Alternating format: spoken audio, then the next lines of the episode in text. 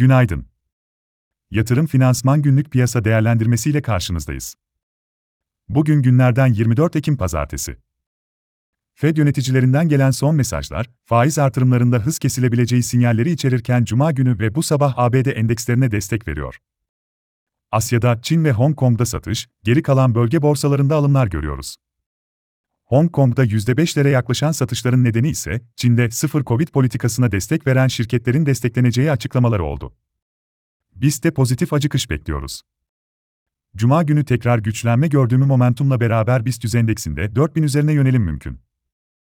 BIST endeksinde takip edilmesi gereken dirençler 3952, 4000 ve 4080, destekler 3870, 3845 ve 3800 seviyeleri.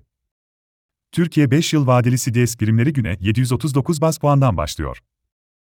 İçeride veri akışı sakin, hazinenin 10 yıl vadeli 6 ayda bir %5,20 sabit kuponlu tahvil ilk ihracı izlenecek. Dışarıda Ekim ayı imalat, hizmet ve bileşik PMI verileri öne çıkıyor. Almanya'da 10.30'da, Euro bölgesinde 11.00'de, ABD'de ise 16.45'te PMI verileri takip edilecek. PMI'lar, dördüncü çeyreğin ilk ayına dair ilk okuma olduklarından son çeyreğe dair büyüme adına önemli öncü göstergeler olarak takip edilecekler.